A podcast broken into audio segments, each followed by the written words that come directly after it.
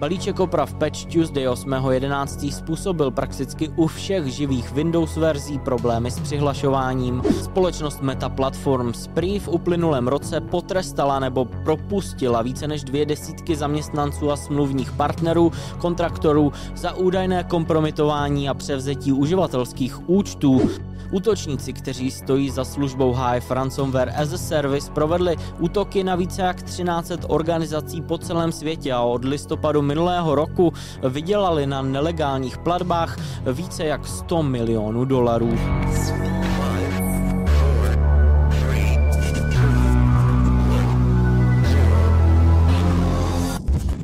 Hezký den, dámy a pánové. Mé jméno je Stanislav Novotný a já vás vítám u další epizody ale v Security Castu.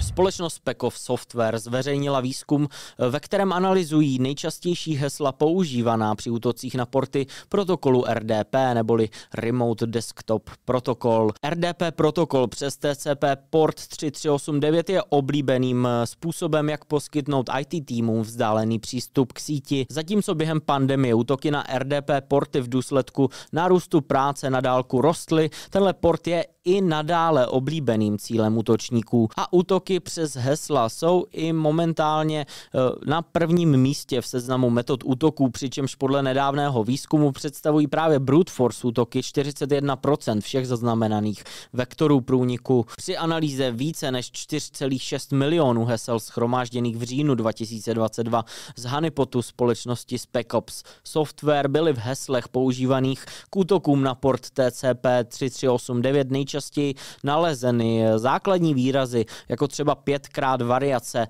slova password, eh, slovo welcome, admin nebo třeba user. Eh, analýza údajů o útocích na porty, včetně portu RDP, navíc odhalila několik vzorů hesel, z nichž více než 88% obsahovalo 12 nebo méně znaků, téměř 24% obsahovalo pouze 8 znaků a necelých 19% obsahovalo pouze a jen malá písmena. Eh, slabá hesla tak zůstávají velkou slabinou, kterou útočníci milé rádi využívají při velkém množství útoků. Je tak k tomuhle faktu potřeba přihlédnout a adekvátně na tuhle hrozbu reagovat. Společnost Meta Platforms prý v uplynulém roce potrestala nebo propustila více než dvě desítky zaměstnanců a smluvních partnerů, kontraktorů za údajné kompromitování a převzetí uživatelských účtů, uvedl tak minulý týden ve čtvrtek list The Wall Street Journal. Mezi propuštěnými byli například i členové ochranky, kteří e, pracovali v zařízeních firmy Meta a měli tak přístup k internímu nástroji, který zaměstnancům umožňoval pomáhat e, uživatelům e, získat přístup k účtům, poté co zapomněli svá hesla nebo jim byly účty zablokovány. Systém, který se nazývá UPS, je zkratkou pro Online Operations a je pro 99,9% uživatelů nepřístupný. To tak vedlo ke vzniku takového černého trhu s prostředníky, kteří měli konekce uvnitř mety a kteří byli ochotní účty resetovat. V jednom případě bývalý bezpečnostní kontraktor údajně napomáhal nejmenovaným třetím stranám podvodně převzít účty na Instagramu. Další případ se týkal kontraktora, u kterého interní vyšetřování zjistilo, že resetoval několik uživatelských účtů výměnou za platby v bitcoinech. Vzhledem k tomu, jak se ale Facebook a Instagram stali prakticky každodenní součástí života lidí, tak není divu, že vznikl jakýsi černý trh, kam se mohou uživatelé obrátit ve chvíli, kdy ztratí přístup ke svému účtu a není jiné cesty, kam by se měli obrátit obrátit, nebo třeba jako potenciální vektor útoku na jiné uživatelské účty. Útočníci, kteří stojí za službou Hive Ransomware as a Service, provedli útoky na více jak 13 organizací po celém světě a od listopadu minulého roku vydělali na nelegálních platbách více jak 100 milionů dolarů. Americké úřady pro kybernetickou bezpečnost a spravodajské služby to uvedly ve svém upozornění. Operace Hive Ransomware as a Service je aktivní od června roku 2021 a tvoří kombinace vývojářů, vytváří a spravují malware a přidružených společností, které jsou zodpovědné za provádění útoků na cílové sítě, a to tím, že často nakupují počáteční přístup od zprostředkovatelů počátečních přístupů. Ve spoustě současných případů zneužívají proxy shell v Microsoft Exchange Server a následuje ukončení procesu spojených s antivirovými programy a zálohami dat a odstranění Windows event logů. Podle údajů společnosti Malwarebytes měla skupina za Hivem v srpnu 2022, tedy tohoto roku, přibližně 7 obětí v září 14 a v říjnu další dva subjekty, což znamená pokles aktivity oproti červenci, kdy se skupina zaměřila na 26 obětí. Google se zavázal zaplatit rekordní částku ve výši 391,5 milionu dolarů a urovnat tak spor ve 40 státech kvůli obvinění, že společnost eh, uváděla uživatele v omyl ohledně shromažďování jejich osobních údajů týkající se polohy. V pondělí generální prokurátorka státu Oregon Ellen Rosenblumová uvedla, že společnost Google uvedla své uživatele v omyl, když si mysleli, že v nastavení svého účtu vypnuli sledování polohy, ačkoliv ve skutečnosti Google nadále schromažďoval informace o jejich poloze. Podnětem k vyšetřování byla zpráva agentury Associated Press z roku 2018, která odhalila, že společnost Google pokračovala ve sledování polohy uživatelů v systémech Android a iOS, i když uživatelé v nastavení svého účtu vypnuli funkci historie polohy.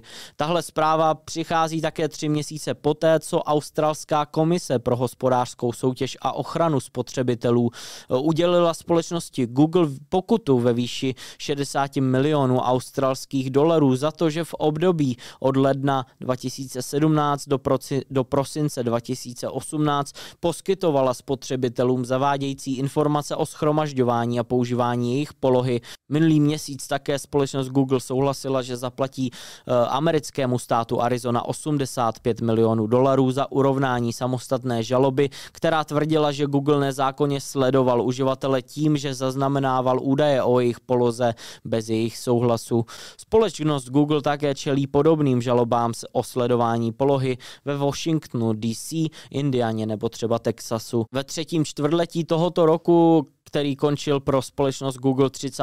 září, vykázala ale společnost Google celkové tržby ve výši 69,09 miliardy dolarů a čistý zisk činil 13,9 miliardy dolarů. Celkové příjmy z reklam činily za toto tříměsíční období pro Google 54,48 miliardy dolarů. Jak tedy Google zasáhnou tyto pokuty spojené se sledováním uživatelů a jestli přimějí Google změnit své chování, to nechám rozhodnout vás. Balíček oprav Patch Tuesday 8.11. způsobil prakticky u všech živých Windows verzí problémy s přihlašováním. Microsoft následně potvrdil souvislost s Kerberosem a aktualizaci vrátil zpět. Po instalaci oprav se ale uživatelé mimo jiné eh, třeba nemohli přihlásit do domény, nebylo možné provést ověřovaný tisk nebo nefungovala autentizace servisními účty. Ve středu 17.11. pak Microsoft vydal mimořádný žádnou opravu.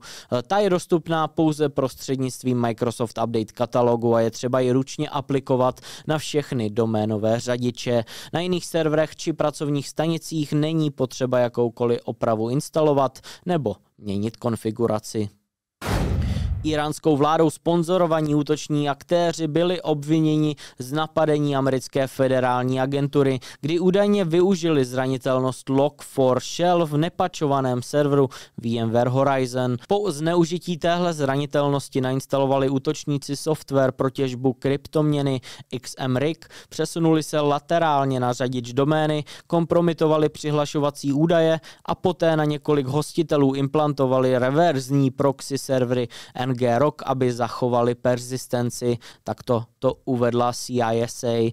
Iránské státem sponzorované skupiny údajně od začátku roku pokračují ve zneužívání zranitelností Log4j v serverech VMware Horizon. CISA tuhle událost ale nepřipisuje žádné konkrétní skupině. Společné doporučení vydané Austrálií, Kanadou, Velkou Británií a USA v září tohoto roku však ukázalo prstem na iránské islámské revoluční gardy. Podle CISA se předpokládá, že ta zmíněná organizace byla napadena už v únoru tohoto roku a to zneužitím té zranitelnosti k přidání nového pravidla do programu Windows Defender, které umožňovalo zapsat na seznam allow list celou jednotku C. Dneska již notorická Log4Shell, známá také jako CVE 2021 44228, je kritická zranitelnost umožňující vzdálené spuštění kódu v široce používané knihovně pro Apache Log4j založené na Javě.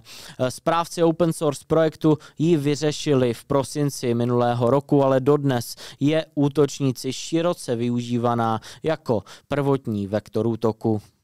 To je ode mě dneska všechno. Na obrazovce vidíte ještě dnešní Meme of the Week a mě se nezbývá, než se s vámi rozloučit. Klikněte na odběr, aby vám neuteklo žádné další video a já se budu těšit už dalšího videa. Na viděnou, naslyšenou.